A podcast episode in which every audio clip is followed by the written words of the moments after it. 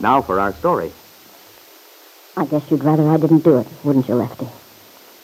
You'd rather not have me around here, even if you knew I was doing it just for you, so you wouldn't get hurt.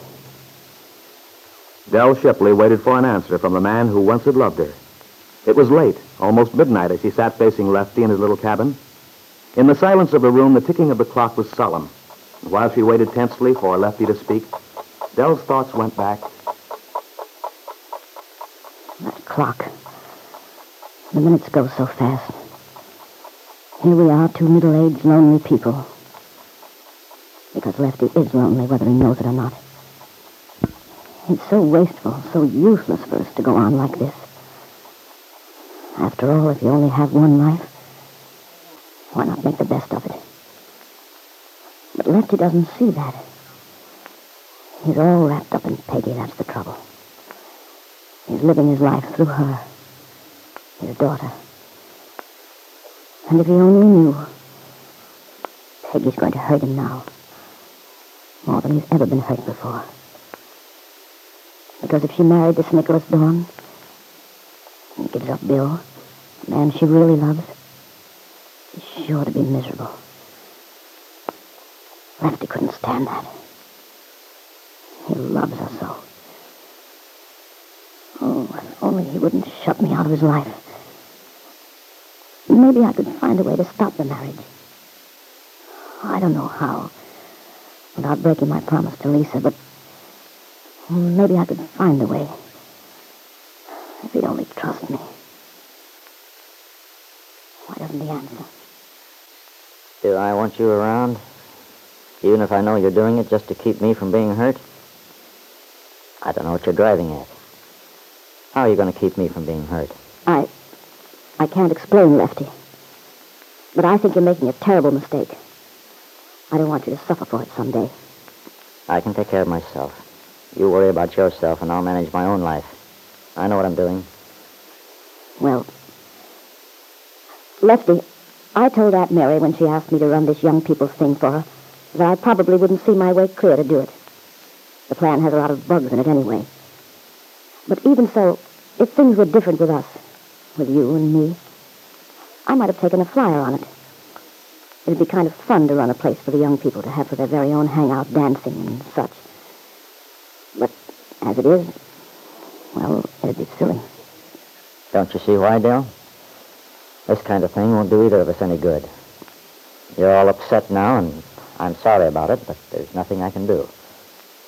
Being the kind of a guy you are, I suppose you can't do anything about it. Well, I'm not just being stubborn. I know I'm right. And yet a lot of people might think you were all wrong.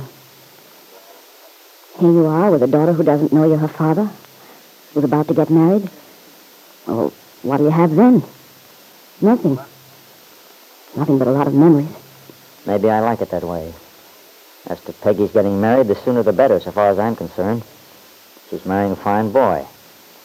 I've been wanting her to marry Nicholas for a long time. You really wanted to marry Nicholas Don? Sure I do. But Lefty, Aunt Mary is sure I that... know, I know. Aunt Mary's never been in favor of Peggy's marrying Nicholas. She's been pulling for Bill Meade all along. That's because she knows Peggy's in love with Bill. Oh, rats. Peggy's not in love with him any more than I'm in love with... with... How do you know? She told me so a long time ago.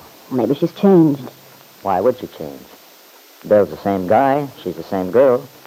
No reason to change. Well, everyone isn't like you. Some people are willing to acknowledge they made a mistake. Once in a while. Sometimes I get so mad I could see red. The way everybody's bound and determined to connect Peggy and Bill. It's the silliest thing I ever heard of. Oh, Lefty. Sometimes you can be so blind, so stubborn. I think I know what's best for my own daughter. But you may not know what you're doing. It may be a terrible mistake for Peggy to marry this man. Why? Nicholas loves her. And I think she loves him. Lefty, you're making a terrible mistake for Peggy's good. You're a fine one to talk about Peggy's welfare. After the way you treated her in Chicago. What I did was for you, Lefty. Even though you'll never believe it. And now you come busting in here and try to tell me Peggy shouldn't marry the guy she's chosen. What do you know about it anyway? Oh, I can't tell you that. But believe me, I know what I'm saying. It looks to me as if you're way out of line, Dell.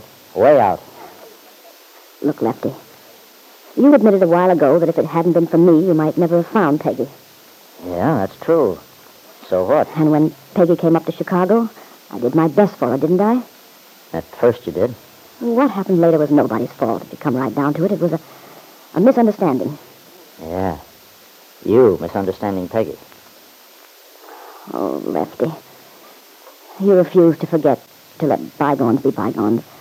You want to live with this injury. You say I did you and Peggy. I can't forget it, Dell. I'll never be able to. You don't want to. That's why. If you did... Oh, what's the use? I knew I was a fool, thinking you'd ever change. You can't say I didn't warn you. No. You made it plain enough how you felt. I should have known better than to come here. But I had to stick my neck out. So here we are, glaring at each other across a room when it all might have been so different. Well, this is the way it is. And this is the way it's going to be, Dell.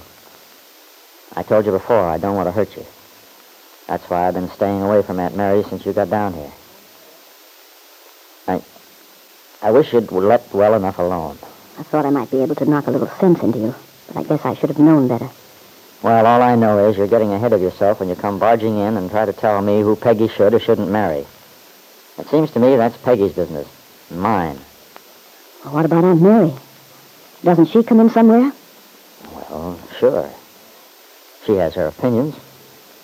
But Peggy's a free-grown woman. She has a right to make up her mind, her own mind, about her future. But if there's a way to save her from making a terrible mistake. How can you know it's a mistake? You don't know Nicholas or Bill. You don't know what's been going on. You just have to take my word for it. I know what I'm talking about. Please, Lefty, for once in your life, don't be stubborn. Peggy's whole future happiness is mixed up in this thing. You must be nuts, Dell. You don't understand. You, you couldn't. All this trouble we've had with Bill Meade. Look at all the grief he dragged Peggy through. And now, just because he's got a divorce, he starts coming around trying to get back in her good favor. But, Lefty, how does Peggy feel about him? Even if you don't. Peggy?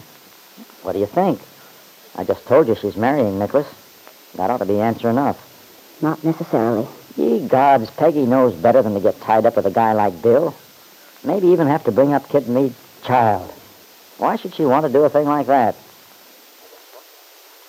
Lefty, uh, sup- suppose Bill Meade didn't have a child.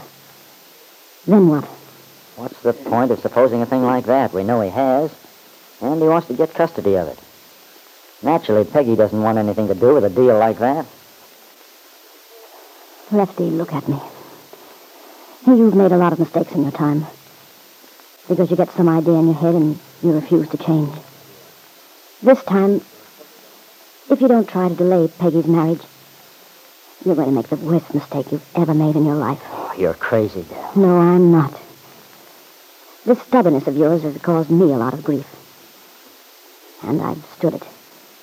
But this time, you're going to hurt yourself, too, in the long run. Because it's going to hurt Peggy, too. It's going to hurt your own daughter.